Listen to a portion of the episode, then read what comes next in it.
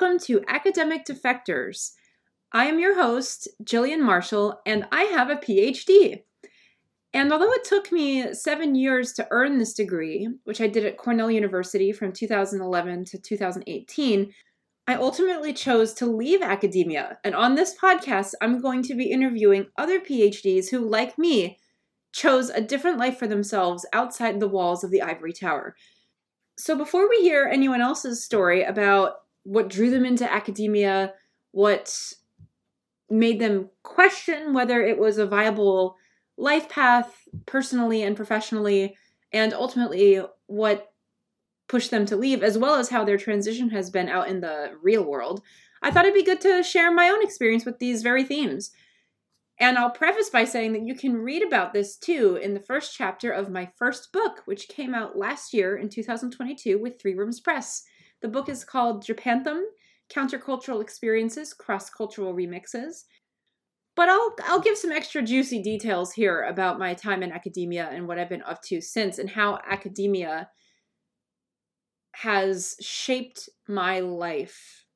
So, I've been interested in ideas for their own sake in thinking and learning ever since I was a little girl. And I grew up in a very small town in a very rural part of northern Vermont. I mean, most of northern Vermont is very rural.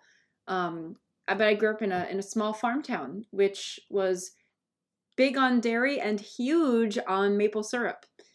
I love so much where I'm from. It is the most beautiful place. I am so grateful that I grew up running barefoot in the woods playing imagination games with my sister and just being out in nature but even when I was little, and I and I loved all of that when I was little too. I always had this kind of wanderlust. I always wanted to see the world too.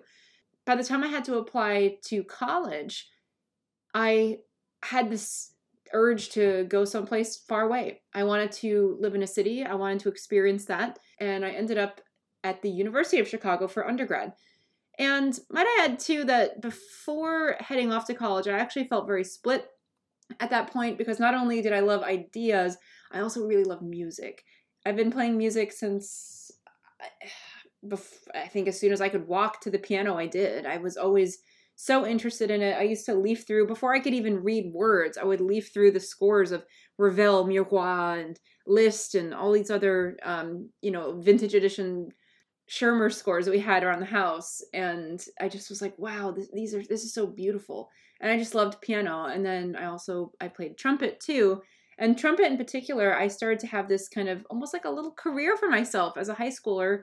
Um, it started off playing the national anthem at games, which the janitors recommended that I do, and I was like first year all state. I got recruited for the Vermont Youth Orchestra on their Carnegie Hall trip, and um, you know, I was all New England. I was like very serious about classical trumpet playing. And then playing the national anthem at the games ended up turning into getting invited to, you know, playing at the Vermont Dairy Co-op convention, which is a big deal up in those parts. And, you know, then it was, oh, the VFW needs someone to play taps and you know, oh, play this wedding and we'll pay you $100 to play music for like literally 30 seconds. It was it was actually great. So by the time it, ta- it came time to go to college, I was really torn. Should I go to conservatory or should I go to intellectual, you know, regular college? And I ultimately chose regular college. And U Chicago was actually the perfect place for me because, as someone who loves to learn, U Chicago, which has this very intensive core curriculum where no matter what you're majoring in, you have to take math, you have to take science, you have to take humanities, you have to take a foreign language.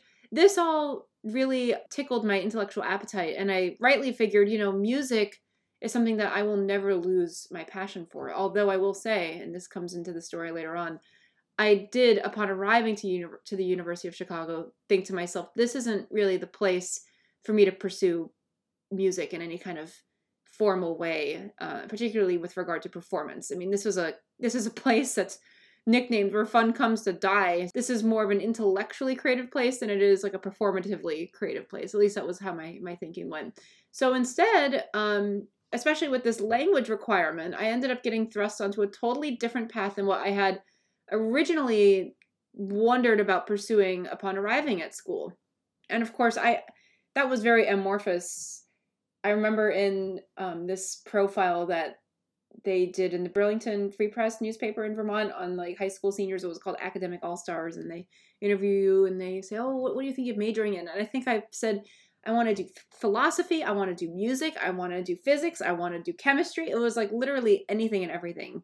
Of course, I, I am not a STEM person um, for various reasons, but uh, by the time I arrived at University of Chicago, I thought, well, I don't, I don't know what I'm going to do. And my mom gave me really wonderful advice. She said, use college as a time to figure out what you want to want to study, and she was so right. That ended up becoming what my interests were. Ended up becoming clear through the foreign language requirement. So I took Latin in high school. And while our Latin teacher was amazing, he was just like this very cosmopolitan, interesting person um, who had traveled the world and and he also was like a gourmet chef so he would make ancient roman food for us like ancient roman recipes that were unbelievable i didn't actually learn a whole lot of latin i mean we could we made the teacher basically tell his stories all the time and i think he was more interested in doing that than teaching us latin besides so you know fabula friday was turning into fabula tuesday so needless to say, by the time I got to the University of Chicago, I was like, if even if I wanted to take Latin, if I had to take this Latin placement test, I'd bomb it. I'd get a zero. So I might as well start from scratch. And someone that lived in my dorm, who to this day is a very good friend of mine, but I met her that very first week of school.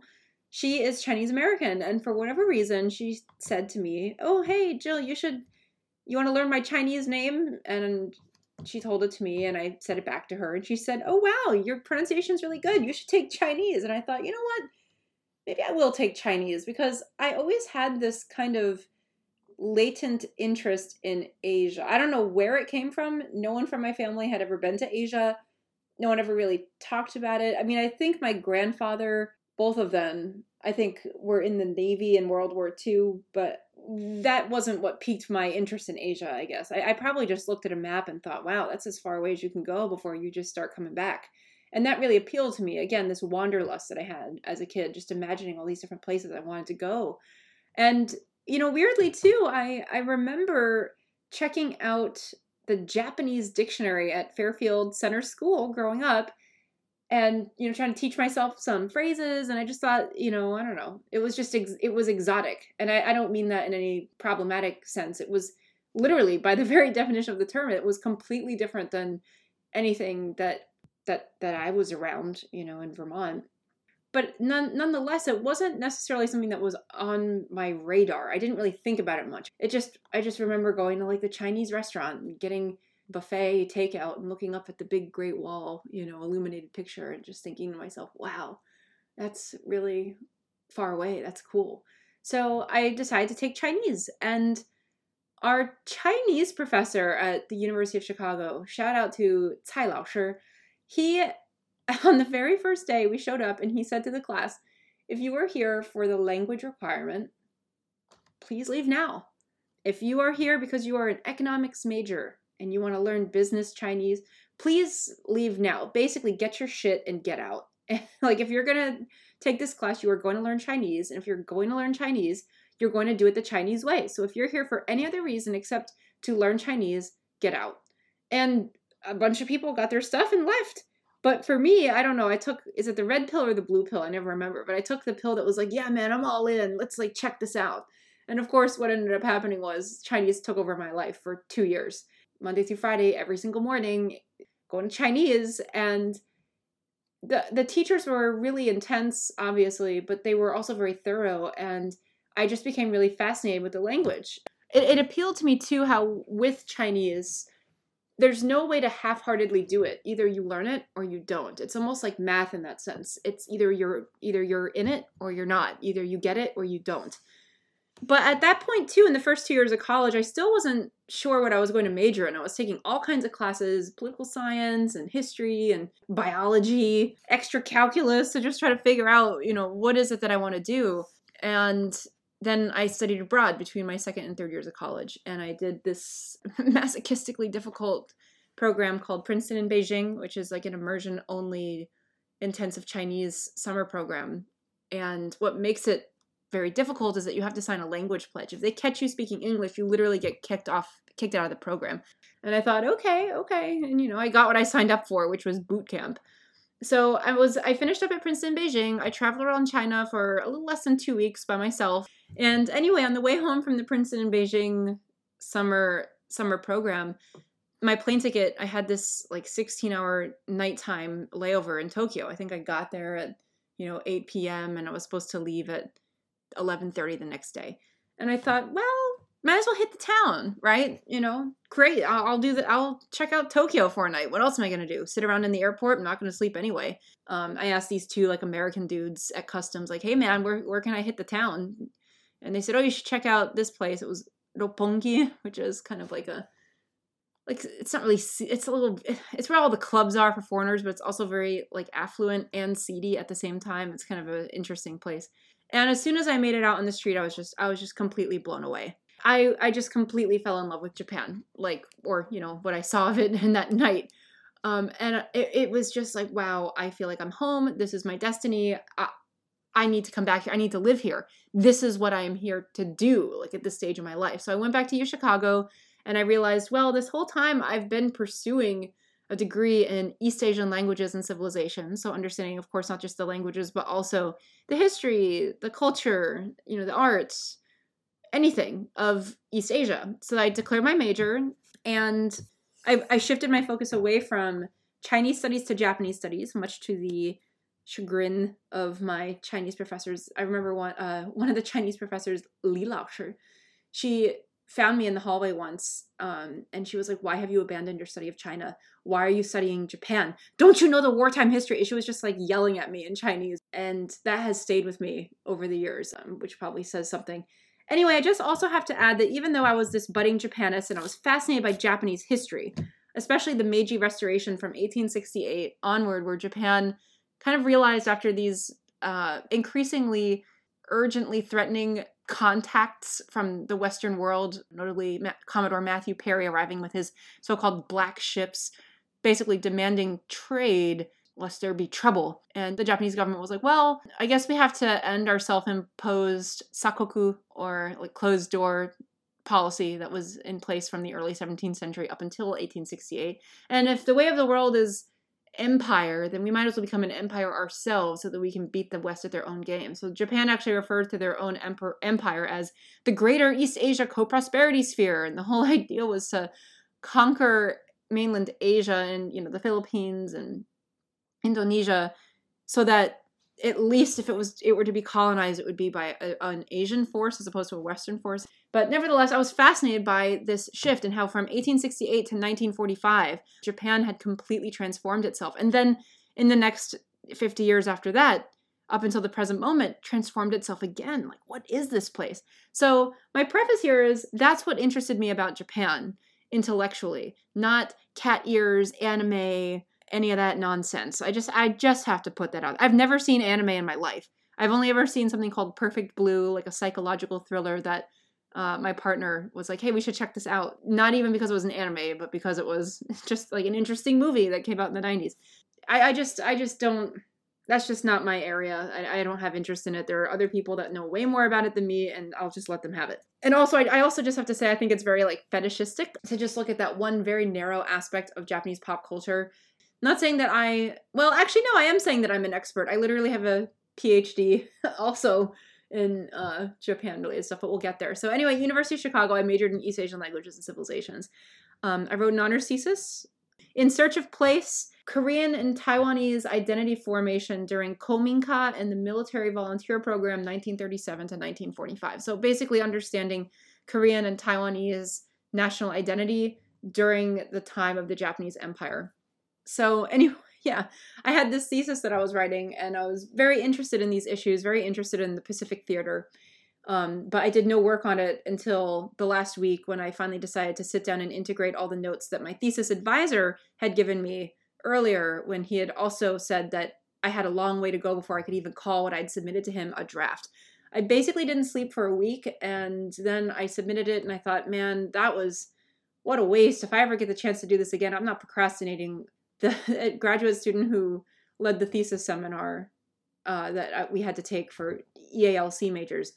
She, I remember she chased me down in the classics building because there was a cafe there that I liked to go to, and she said, "Jill, Jill, you got honors. We didn't think you could do it, but wow, this is a great paper. I was like, oh my God, imagine what could happen if I actually applied myself.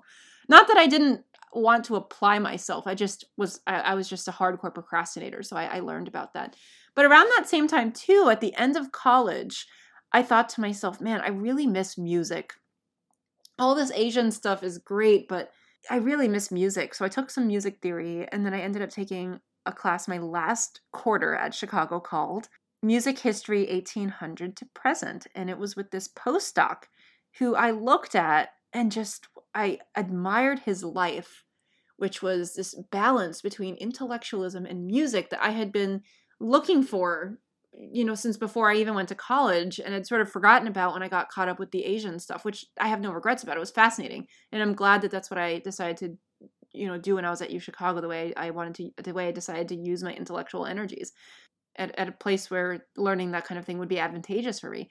And i remember just like going to his office hours and picking his brain and like really getting into that class and just loving everything we were doing. And he said to me he said look you know if you combine your Asian studies with your love of music, then you could really have a really interesting dissertation topic in musicology, which is the study of music in historical and social contexts. So, this can be done through archival research, it can be done through score analysis, it can be done through performance studies and performance practice, or it can be done through ethnographic work. And that's what ethnomusicology, which is a branch of musicology, is.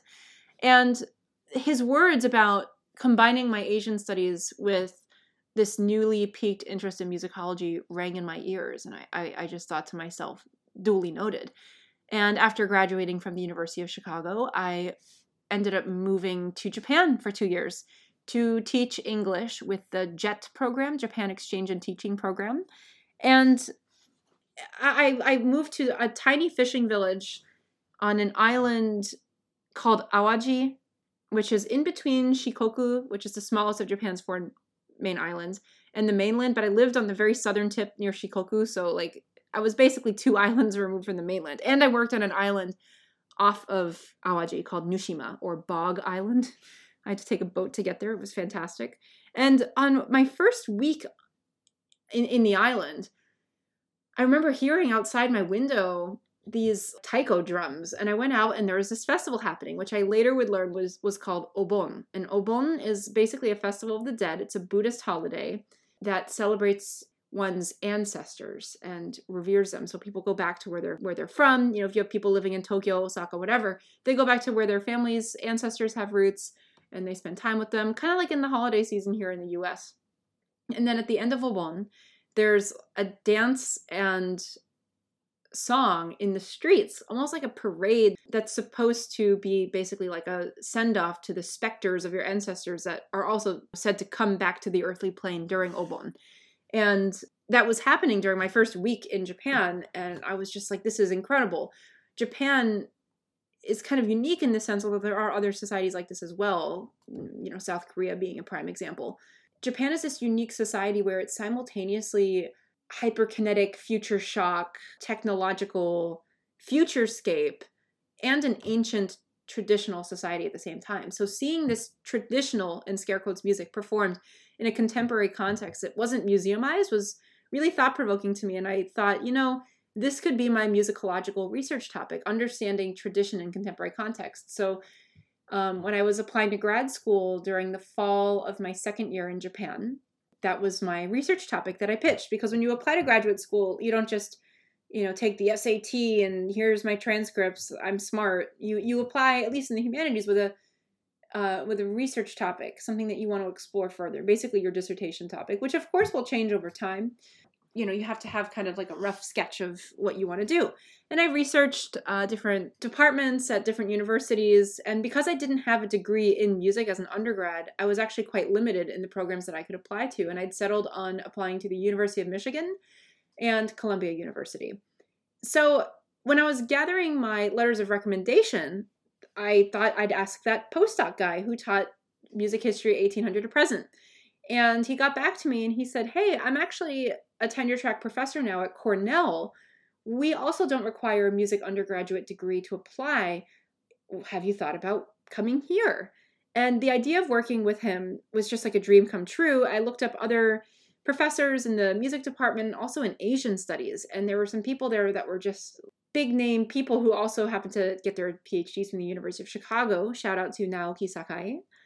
And I thought, wow, I could see myself there, and I got in. And so after moving from the fishing village back to the US and moving to upstate New York in my early 20s, I was 23 when I was going when I started at Cornell, about to turn 24. It was a bit of a reverse culture shock and I wasn't really sure what to expect in the beginning. But even though I was kind of apprehensive about things in the beginning, I also thought, you know, I I made it.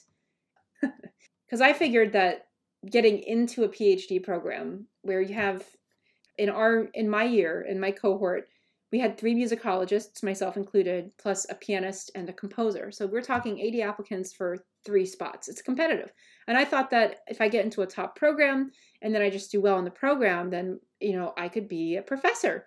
Because for me ever since i was a teenager i'd never really thought about my career i just wanted to think i wanted to write. I had this idea ever since I was a teenager of writing a book about society. And I ended up doing that, just Japanese society. And of course, playing music. I just thought if I pursue my passions, the career will follow. I never envisioned myself having a straight job, but I figured if I did, it would probably be teaching. And in college, too, I had an internship teaching high school students on the far south side of Chicago as I was something like a of a like an arts liaison with a nonprofit film company. So I was working with kids and I got bit by the teaching bug pretty much immediately. And I thought, you know, I could definitely do this. So in terms of thinking about a career, I wasn't I wasn't locked into any kind of particular path, but I did think along the way, especially around the time I saw that postdoc, wow, I could be a professor. That could be a good way to you know, live this musical intellectual life where I also get to travel and have minimal supervision because I've always had a hard time working under people. I don't know if it's like a problem with authority per se. It's just that I work best independently and you definitely get to do that as a professor. There's a lot of autonomy in the job and that appealed to me. The other thing too of course was you get to be on college campuses. You get to be around young people and that was just like, yeah, I'll be a professor. That'd be great. So, in terms of pursuing that, I wouldn't really call it a dream per se. It wasn't like I really, really wanted to be a professor, but that career goal, I guess. I thought, wow, like I'm I'm great and I got into Cornell. I'm in this top program. This is it's going to be smooth sailing. And for the first couple of years of grad school it was, and I thought I'm going to make it.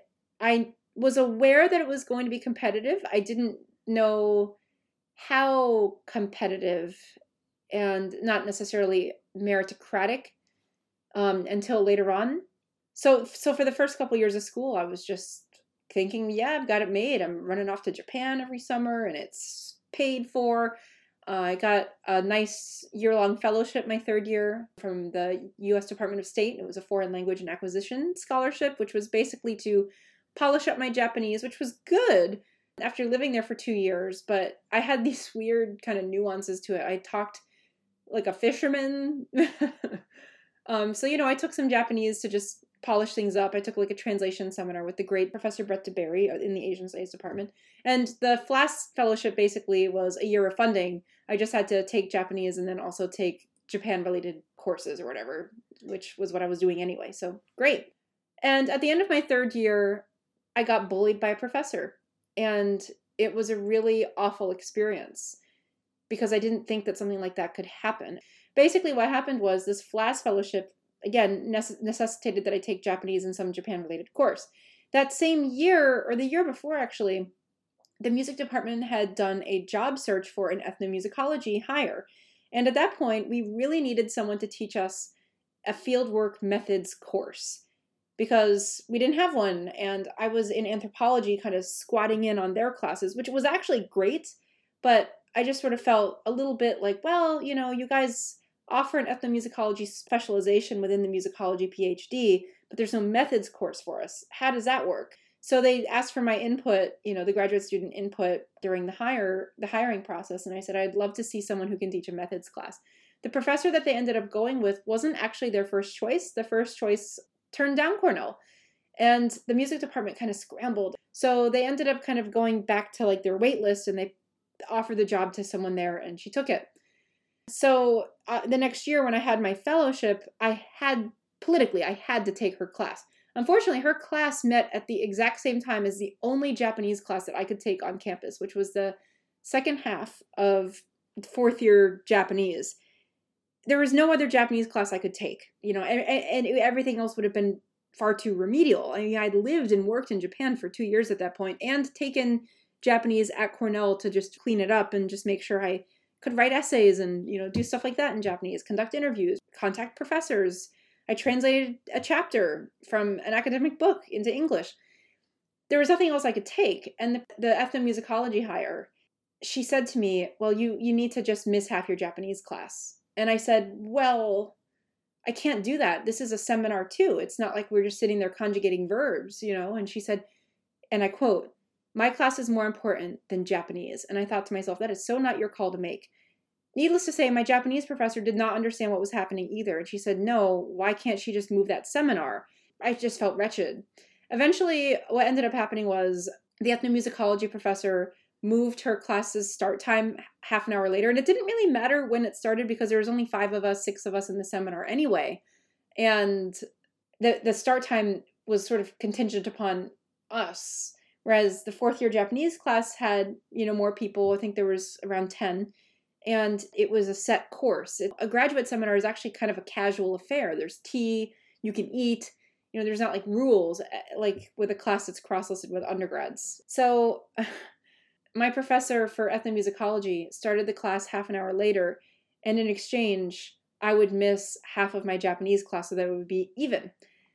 And halfway through the semester, my Japanese professor pulled me aside to ask how I was doing, and I just burst into tears. And she wrote a, a letter to the ethnomusicology professor who felt the fact that I didn't just skip my Japanese class for her class she interpreted it as a personal affront and an attack on her authority, which it wasn't because I had no choice. I had this fellowship.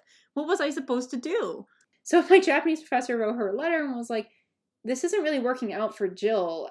And the ethnomusicology professor, of course, took that as another personal attack against her. And she told me, Your Japanese professor isn't willing to deal with you as an adult.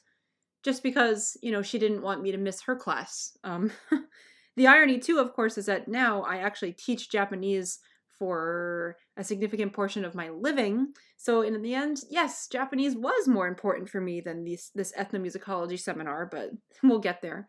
And anyway, the semester just dragged on and it was really painful for me intellectually and spiritually. I just remember being filled with dread. And the professor took her beef with me out in the hallways of the music department. Like I would pass her and she would scowl at me, like straight up sneer at me. And I'm just thinking to myself, my God, I, I did nothing wrong. It, it was just, it was so absurd.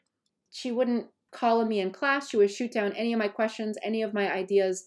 And when it came time for our final papers, she offered me zero feedback and she gave me the lowest passing grade for a seminar, which is a B minus. And that same semester, I had secured a Fulbright fellowship to conduct my fieldwork in Japan during my fourth year, which is a big deal.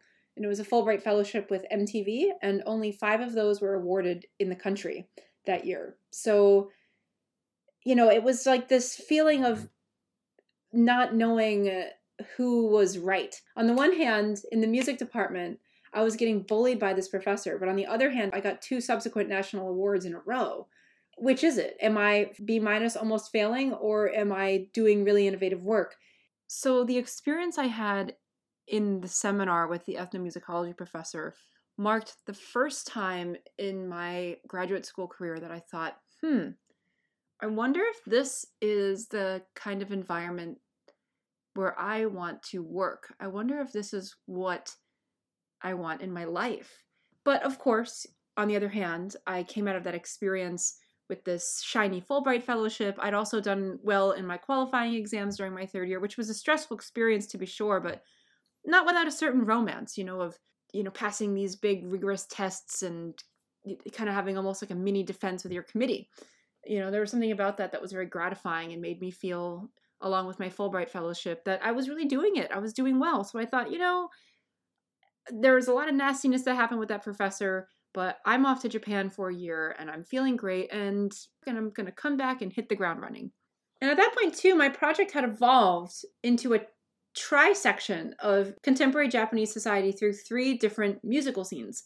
So, contemporary iterations of traditional music, like I'd thought of in the beginning, as well as J pop and underground music, which I had actually started to dig and get into and go to shows for when I was living in Awaji. An acquaintance of mine from you know, the University of Chicago, we took Japanese literature together, um, had moved to Osaka, and he was like, Hey, I'm going to these shows. You want to come with? And I thought, Yeah. And as soon as I went to my first club, it was almost like that feeling of when I went to Tokyo for the first time like, wow, I'm home.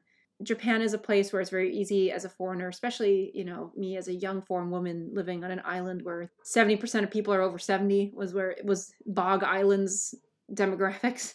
I felt very out of place. So going to, you know, these underground music shows where it's just like soft, minimal techno, like house music, I, I just felt like I was in solidarity with other outcasts. It was really profound. But I hadn't really thought, you know, like a lot of different things, the theme of the day, I guess. I hadn't thought that that would be, that would factor into my life in any kind of professional way until it came time to apply for grants. And the Fulbright MTV grant was like, oh, well, I could do pop music. And what about underground music? So I go to Japan. And what ended up happening was that I had myself quite the year it was my, the, this dichotomy between like researcher and subject got thrown out upon my arrival. The traditional music I studied was up in Akita Prefecture, which is a northern part of Japan. Um, and I studied an Obon festival there. It's one of the big three, as it's known in Japan, the Sandai Bon Odori. And it's been performed since the year 1200. And it's just, it, it was so beautiful, so fascinating. That was also, I found that. uh, I found that festival by accident, kind of too, um, when I was doing a field trip in 2013 and I just went to like 20 different Obon festivals to see which one was was which. This one wasn't in my plans. An acquaintance took me and I was like, "Yep, this is the one." So anyway, um the traditional music scene up in Akita, I kind of got adopted by these two old lady dancers, so to speak, who just made me their protege and just to this day we're in touch. And I danced in the festival for subsequent years. This year I'm going back and I can't wait. And I just felt really at home there, but especially in the underground music world in Tokyo, which is where I was living and then again in other parts of the country it was just I, I was accepted there by people and i was just so like seeing how these people were just living their lives and were just cool and making art and wearing interesting clothes and it really lit something up in my soul that couldn't that couldn't be extinguished after being recognized it's the only way i can put it and this was who i was running with in japan and it just was like oh my god this is how I want to live my life. I want to be creative. I want to play music. I want to write. I want to get back into these dreams that I, I'd had since I was since I was younger. So I went back to Cornell in 2015 and that's when things that was when the turning point really happened for me because it was so hard to just go back to my life in Ithaca after having these profound experiences for a year and meeting all these people and living life in a totally different way. So I did I did get the chance to teach my own class that that year. It was called From Zen to J-pop. That really solidified my love of teaching. And that I wasn't completely out of the game yet, but I thought, you know, I don't know, I really want to be a creative, but I love teaching. I love working with undergrads. You don't have to discipline them, but they still have youthful energy and you can just really go head to head with them and I loved that. And my students and I, we just had such a great time in the class. They were so wonderful. But I kind of was starting to feel, I just was feeling out of place at Cornell and just dissatisfied with my life there as opposed to actually living my life, which is what I was doing in Japan. So I started to question who am I doing this for? What's the point of this? Like, I can't just translate these experiences into this oblique language this wasn't just like fodder for my research project. My life in Japan ended up becoming my life. And so I, I felt so, I felt split. So I taught my class from Zen to J-pop for the year, and then now we're in 2016. I went back to Japan that summer, and then I came back to Cornell again for another year. And during this year, I actually had a writing fellowship. It was from the university that we were guaranteed as part of our funding package that was intended for writing our dissertation. And although I'd been back in the US for a year at this point, I hadn't even started thinking about writing yet. I still had to process everything that had happened living life. And so that was when I came face to face with what it meant to write a dissertation based on what had happened, you know, based on this research that I'd done. And I just couldn't I couldn't get into writing the theoretical analysis required of writing a dissertation at that point in time, but I did think, you know, I can at least write down the stories of what happened. And so I started to write. I ended up producing almost 200 pages of these stories. And then I started to kind of wonder to myself, huh, maybe I can theoretically integrate these stories somehow. But for, for the time being, this is what I'm doing. And it made me realize too, I love writing. I just don't like academic writing. That's the problem here. Now, the other thing that had started in 2016 too, I had started to wait tables. I had actually moved into a kind of expensive one bedroom apartment after I had come back from my fieldwork, my initial fieldwork in Tokyo in 2015. I, I just instead of groveling at the institution, I decided I'm going to take matters into my own hands, and I, I I'd like to get a part time job, almost as a foray, just moving out of my head a and B just being in the world. And I got a job waitressing at this um, dim sum restaurant, and it was actually it was just such a highlight of my time at Cornell. I loved my coworkers, this uh, family that ran the restaurant. I loved them, and I loved the customers. I loved almost meditative tasks of the work. You know, take out the food, take the orders, clean the tables, set the tables, and at the end of the day, you're done, and you have money and I, I really liked that and i could also you know kind of spread my wings intellectually there a little bit too because i had studied mandarin at university of chicago and the family that ran the joint uh, they spoke cantonese. So i ended up picking up some cantonese basically like restaurant cantonese like we're out of sesame balls. Jimakao mola. You know stuff like that. But you know that was fun for me and I, I had chinese customers i'd speak to them in mandarin and it was it was fun. I had a really great time. And it ended up kind of helping me realize too in the in the process of working there that it kind of felt like at the end of uh, my weekend shifts that I was hanging up my real job and going back to my side hustle. And it's funny, under my robe during my PhD graduation so- ceremony in my department, I actually wore my waitressing uniform that day and I went right to the restaurant after, uh, which I think says a lot about where my priorities lay at that point in time. Now, in the fall of 2017, I'd actually been awarded a writing fellowship from the Department of Asian Studies, and this was at the beginning of my seventh year. And I could use this fellowship to, yes, write my dissertation. And at that point, I had kind of started to dip into the theoretical chapters more, but I could do so wherever. So, of course, I went back to Japan. And all of a sudden, I'm back into my life there where I'm DJing, I'm riding my bike everywhere. I'm baking cakes and zucchini breads under the table at a champagne bar run by a hostess. You know, I'm playing piano at a male ballerina's studio. I'm digging for vinyl and vintage Dior at the junk shop. You know, it was just like, I'm living life. This is so great. And then I went back to Cornell. It, my heart was not in it anymore. And I was like, I have to finish up my dissertation and I need to, I need to get out. but yeah, I came back to Cornell and I was writing and teaching at that point. And the class I was teaching was amazing. It was jazz theory and improv, one of the greatest crops of students I've ever had at my time at Cornell. And might I just say that their energy, their spirits are really what got me through that that last semester. At that point too, I was just like, you know, I I think I just I need to get out because I'm going kind of crazy. And I had I had been losing so much weight I eat when I'm bored, but when I'm really stressed, I just I lose my appetite. And I remember thinking to myself, I have to at least get to 500 calories a day. I didn't want to lose weight. It just I did not have an appetite and I was just strung out and I'm smoking weed, which I'd begun doing on the regular after I'd come back from that first year of fieldwork in 2015. And the idea was it would help me relax and de-stress and be more creative, but it didn't really help me stay anchored to reality. And when the semester ended, and now we're in the spring of 2018, it was me versus myself in a race to the finish line to finish my dissertation, submit it, and defend. And my defense was on July 15th, 2018. So I s- submitted my dissertation to my committee two weeks before that date. I I pulled like several all nighters in a row, sort of like my undergrad thesis, but it wasn't really procrastination. I didn't procrastinate on my dissertation, even though it took me a year before I even started to write it. After coming home from that initial year of fieldwork, but I did get it done. It was called Liner Notes Aesthetics of Capitalism and Resistance in Contemporary Japanese Music. And yeah, I figured out a way to theoretically justify having half my dissertation be stories. I called it solipsistic ethnography.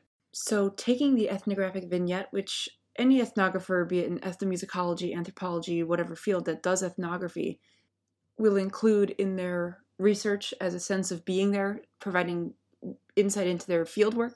So, taking the ethnographic vignette to new levels as a way of offering transparency and therefore a different kind of objectivity to readers that way instead of claiming that the experiences themselves that I had were inherently objective, because of course that's fallacious.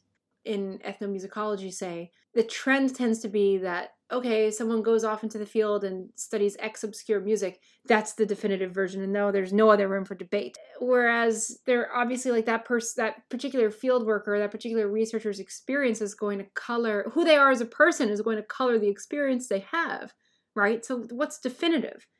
How can we build a canon more responsibly in ethnomusicology while accounting for this lack of objectivity? So, solipsistic ethnography was my way of um, countering that. Solipsistic coming from solipsism, the branch of existential philosophy that posits that there's no such thing as objectivity. We're all just living in our own experience, and in fact, nothing outside our own sensorial interpretations can be proven.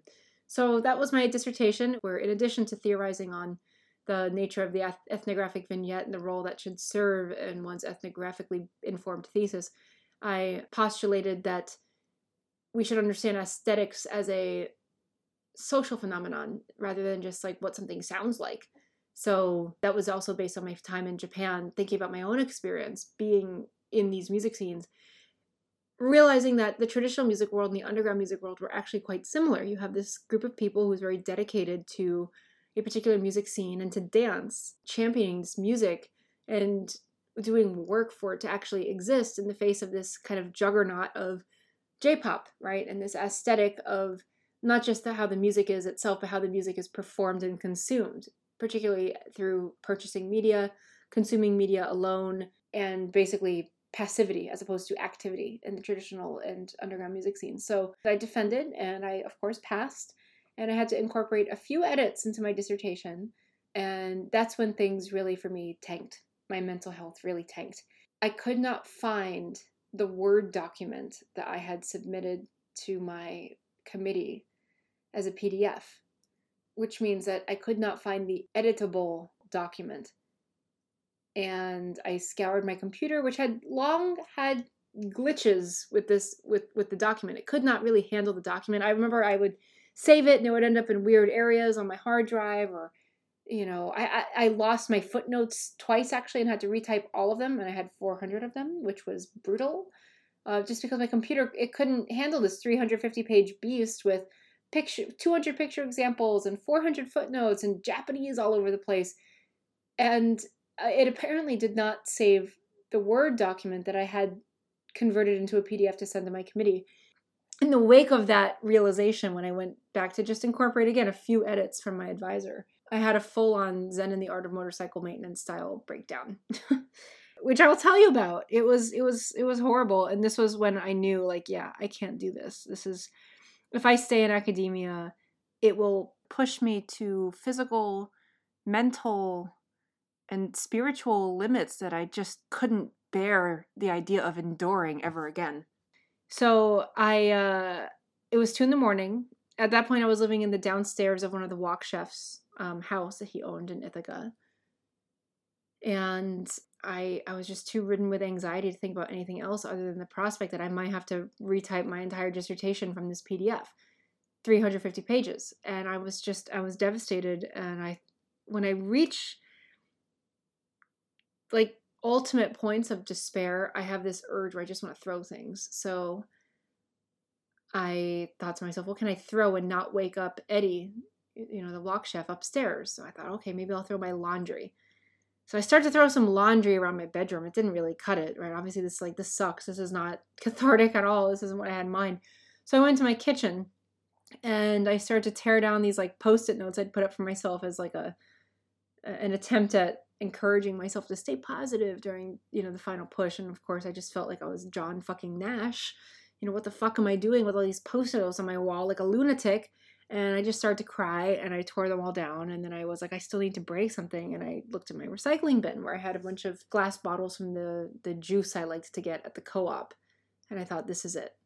And I gathered up my recycling and I went outside to the park across the street and I just started chucking glass bottles at the sidewalk in the street. I mean, it was dark and I'm sobbing, I'm wailing like an animal. I can't do this. I can't do this. How the how am I going to get through this? And when I was done throwing the bottles, I lay down in the street and I was just crying and I thought I can't I can't do this. In the end, and that all ended at around 3 a.m in the end, I did find a later, if not the latest, version of my dissertation somewhere in the cloud in like a sent box somewhere. And I just sucked it up and I edited it and I submitted it because, you know, I didn't come that far to not earn my three letters, PhD. And at that point, I moved to, uh, like, literally two days after I submitted, I moved to New York City to start over. And New York had come about because in 2015, I had started to go there pretty often, like once a month, once every two months, to hang out with an artist friend of mine and to just make art, make magic, be creative together and explore the city, which I kind of had an epiphany about. I never really liked New York. Now, on the other side of all this, I, I still don't really like, I don't. I have a lot of issues with this place. It's a it, it's a, such a hard place to live. It just is, as in there's just so much going on all the time. It's so chaotic and it's dirty and it's just you know the trains run local on the weekend when it's like i'm just trying to go out to dinner why does it take like two hours to do anything in this town like one way anyway but in 2015 i was really enchanted with new york probably because i was smoking weed at that point i think that's what helped me i quit smoking weed in 2019 a year after i finished uh, my dissertation and a year after i moved to new york and then since then my relationship to new york has steadily become back to me just feeling very impatient all the time. But anyway, in 2015, I was hanging out there. I was really vibing the place. I thought, you know, this could be where I start over as an artist, as a creative. So, you know, in 2018, that's what I did. And when I first got to New York, I thought to myself, you know, I really just need to decompress. I don't want to crawl into my brain to make a living for a while. I just want to wing it. And in the meantime, to make rent, what I will do is the thing that ended up bringing me a lot of joy in the latter half of my PhD that wasn't, you know, going off to Japan, was waiting tables. So I ended up getting a job at this super old school Italian red sauce social club restaurant in Bay Ridge, Brooklyn, which is where they filmed Saturday Night Fever. And actually, speaking of movies, Martin Scorsese himself personally chose the restaurant where I worked. It was called New Corner Restaurant to film significant portions of The Irishman, which was his last great mobster flick. This place was like it was like literally an Italian Cheers. It was it it felt like a reality TV show. It was wild. I fell in love with the place at first sight. I responded to an ad on Craigslist and I started working there. At the same time too, I was also adjuncting at Binghamton, which was a gig that my advisor had hooked me up with before I left the academic world. And I thought, you know, I'll take the job because I will at least have rent when I move to New York. And my students were amazing, but the whole thing was so brutal. The department kind of treated me like I was pond scum. They didn't start giving me paychecks until after I'd already been working for six weeks and I was so desperately broke. I realized, you know, this is the kiss of death for me. I don't want to be a part of this system. It just didn't seem ethical to me. And I I I just wanted to focus on growing this bohemian life of mine which I think in a lot of ways is a metaphor for what my journey has been as a humanities scholar, as an ethnomusicologist, transitioning out into the world. So I waited tables after the Binghamton gig wrapped up. I waited tables full time for about four months before I started to feel ready to move on. I didn't move to New York to just wait tables, and I didn't get a PhD to wait tables. So, what's the next step? I became really determined at that point to figure out how I can make this work for me. And I tried a bunch of different things. I got a job at a startup to be like a researcher, and I hated it. I knew I hated it from the first day I started working there. I quit after two days and I did get a paycheck for it, which I hounded them for for like a month.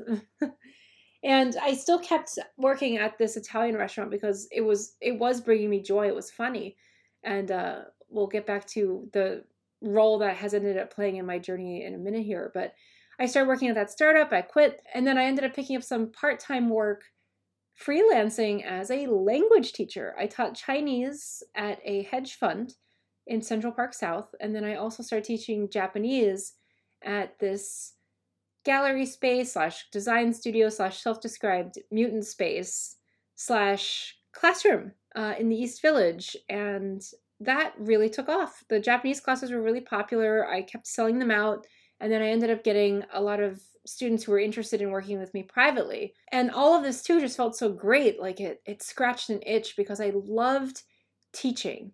That was maybe my favorite part of being in academia, other than the autonomy and the funding to go off to Japan. And I thought to myself, well, I, if I love teaching, why don't I try the public schools here? I loved working with the high schoolers in Chicago. Why don't I try it here? So I got a substitute teaching license. And I also started working at this um, after school weekend school place that worked with students that wanted to get ahead in the public school so they could test into the the top high schools and so forth and then go on to good colleges. So I had actually started working at the weekend school first and then I started training to get a substitute teacher license in the New York City Public Schools, which I obtained in November of 2019. So just over a year after I had moved to New York. And then by the end of December, I put in my two weeks at the Italian restaurant. I left on excellent terms. My boss told me, keep your apron, work Mother's Day, you'll always have a home here. And that felt really great. And it was actually, too, the, the regulars at that restaurant were like, Jillian, what are you doing here? Why don't you go into the schools? Why don't you teach? And so they also were a big inspiration, too. So I did start working in the public schools. I got hired by the first my first assignment at PS 90 in Coney Island um, I was a long term music teacher. And then when the music teacher came back, they said, just stay, we'll, we'll find a place for you. They eventually placed me as a kindergarten teacher. And now this was February of 2020. So in March, when coronavirus hit, I was a remote kindergarten teacher up until June when the school year ended, and then my position technically vanished. Now, again, at this point, I had amassed enough word of mouth buzz about my language teaching that I thought to myself, you know, the public schools, it was a fantastic experience. I do love working with children. And I have nothing but respect for people who do work in the public schools, particularly in a place like New York City. I realized it wasn't it wasn't for me. And coronavirus too, and this comes from a great place of privilege to to say this, it gave me the chance to rest. You know, all of a sudden I wasn't running around New York six days a week, working there, and then working at the weekend school, and then going to Central Park South, and then to the East Village. Like I wasn't for the first time, I wasn't running around New York, and I got a taste of financial stability, which I had, you know, saved up some money because I'm very, I'm very frugal, which is I think very important to be if you're an artist um, or creative. Uh, so I'd saved up some money, and I had this stable paycheck while also having, you know, I didn't have a commute anymore with coronavirus, and you're not on with the kids for, you know, seven hours a day. I was only on with them for like three because you, you can't put a five year old on a screen for seven hours. They will lose their mind, and so would I. So during the time when I wasn't on the screen, I thought to myself, huh, what if I turned liner notes, my dissertation, into a book, which is kind of what I had in mind when I was writing out the stories, the ethnographic vignettes and also too what my dissertation writing buddy matthew hall who was a Bach scholar had said to me too. He's like this is great. Why don't you publish this as like a real book? And i thought you know maybe i will. So with coronavirus i finally had the time to think about clarifying the tone of that book and i turned it into like a post academic manuscript that was also an experiment in analytical storytelling and public intellectualism so letting readers come to their own conclusions about what these three music scenes and the author's experience in them might say about Japanese society on whole or music's relationship to society rather than me shoving my own analysis down their throats. It also served as a symbolism of the effort that I realized I wanted to make, particularly for us humanities PhDs, toward thinking about making our work accessible in new ways for a broader audience. So, to that end, I cleaned up the book and I submitted to a bunch of independent publishers, about 19 of them, and I got picked up, which was great. Actually, by that last press that I submitted to, the 19th one. And that really was a huge boon for me because I thought, okay, I'm recognized. My writing is being accepted on a new level, and maybe I can really do this. Maybe I can really live as a creative and live well. So, post PhD, obviously, my journey has been simultaneously one of figuring out how to make my PhD work for me and finding out what how do I use this to make money. But it's also been one of me finding my way and figuring out what my career path is, how to integrate my loves of music, my loves of culture, my loves of language, and and my my love of of learning. And here I am today teaching my own programming, which includes languages and seminars on Japanese music. I've run a seminar on Ch- Chinese history, 1850 to present, post war Japanese music, jazz deep dive, classical music appreciation, divination theory and practice. So I've run a bunch of different um, programming that feeds my my soul as a teacher and i still work at the weekend school because i just love those kids and they're great you don't have to discipline them either for the most part because they're just so sweet while at the same time really leaning into my creative activities. So, playing music. I was playing a lot of shows out before coronavirus. Obviously, that put a stop on the performances temporarily, but I've been honing my craft at trumpet and piano in the meantime, and I have lots of big designs this year to get back out there. Um, also working on you know compositions and so forth, transcriptions, and my writing. So in 2021, after my book got picked up, Japanthem got picked up, I actually wrote another book called PhD Waitress, based on the experiences that I've described here today. Being a PhD out in the world, in the humanities in particular, making it work, refracted through this wacky Italian restaurant that I found myself working at. So the book is simultaneously a memoir of a PhD transitioning into the world and an ethnography of this restaurant with character portraits, interviews, the whole nine yards, which serves as a real snapshot in time of old New York and something that I just think is fascinating and to this day remains my favorite part of this city, this old, genuine New York, not necessarily the hedonistic identity crises of Bushwick, if you know what I mean. So, to sum up here, my journey has been one from the beginning of learning to embrace who I am and trusting that who I am is not only a creative, but someone who can make money while doing that no, I didn't choose a path where the money is guaranteed. I'm not a corporate lawyer. I'm not, you know, a doctor. I'm not. That's okay. That was never in my plan. Um, and I've always known that, even if I didn't know the shape it would take. But I just keep thinking back to the intuition I had in high school. No, I don't know what my career will be, but I know that if I focus on my passions, that it will work out. And I'm here to tell you, I, I really do believe that that's true. So if you're a humanities PhD and you're wondering, what am I going to do? I just implore you to know your worth. Think about your transferable job skills and lean into that. Or any other side hobby that you might have that you might make some money on and lean into that and to build your career around what you can do. And to trust that the experiences that we have gained as PhDs, like self directed work, discipline, foresight, being able to follow through on a project, these two are also enormous assets so while I can't exactly give advice on how that parlays into a you know into a straight job, I can say that trusting that the experience gave you transferable skills even if you can't recognize what those are, that is absolutely something that I can speak to. And hopefully my story can serve as, as some kind of testament for that. So again, as an ethnomusicologist, I think it's quite fitting that I came into this field as someone who was a wanderer and a dreamer and a creative from the start and on the other side am a wanderer a creative and a dreamer but i'm just more determined because of the skills that i gained as a phd student namely discipline.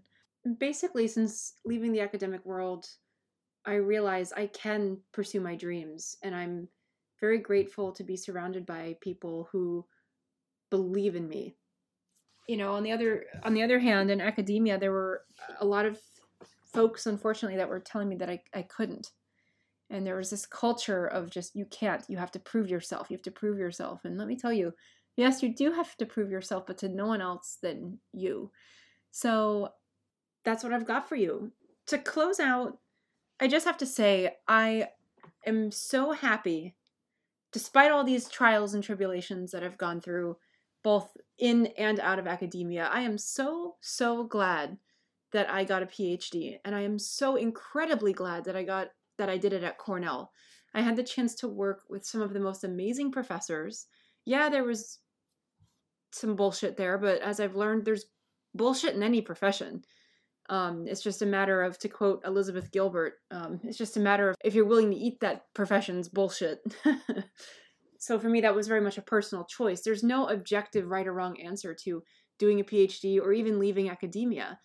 And again, I was so lucky to be able to do that at Cornell, and I was very blessed, very privileged, especially with regard to how well we were taken care of there materially. The friends I've made there, the people that I, I met there remain close close friends to this day. So I have I have no regrets about doing a PhD. Doing a PhD made me who I am today, and I like who I am. And it also crystallized this path I was always aware I was on and was going to take the leap toward more concretely someday toward being a creative person. It's really clarified who I am as a writer, as a musician, as an artist. And I'm so thankful for that. I wouldn't be me without the PhD. But would I advise people to do a PhD in 2023? That's not my call, you know. But I know that if you're anything like me, you know, words from a rogue ethnomusicologist, if you hear the call, you must heed. And if you got to do a PhD and figure out the next step in your life and temper yourself through that fire, then go for it because it'll work out on the other side. I hope through this podcast, Academic Defectors, and through the work that I'm writing as a post academic, to introduce new paradigms for humanities PhDs, both in terms of career tracks that we could pursue and archiving them through interviews here on the podcast, in addition to people in other um, departments and disciplines who pursued doctor- doctorates as well, but also to create more conversation within the academic world about preparing PhDs for the non academic job market, because there's, we are valued. We are valued. So, again, my name is Jillian Marshall, PhD. Thank you so much for tuning into the first episode of Academic Defectors, and catch you next time.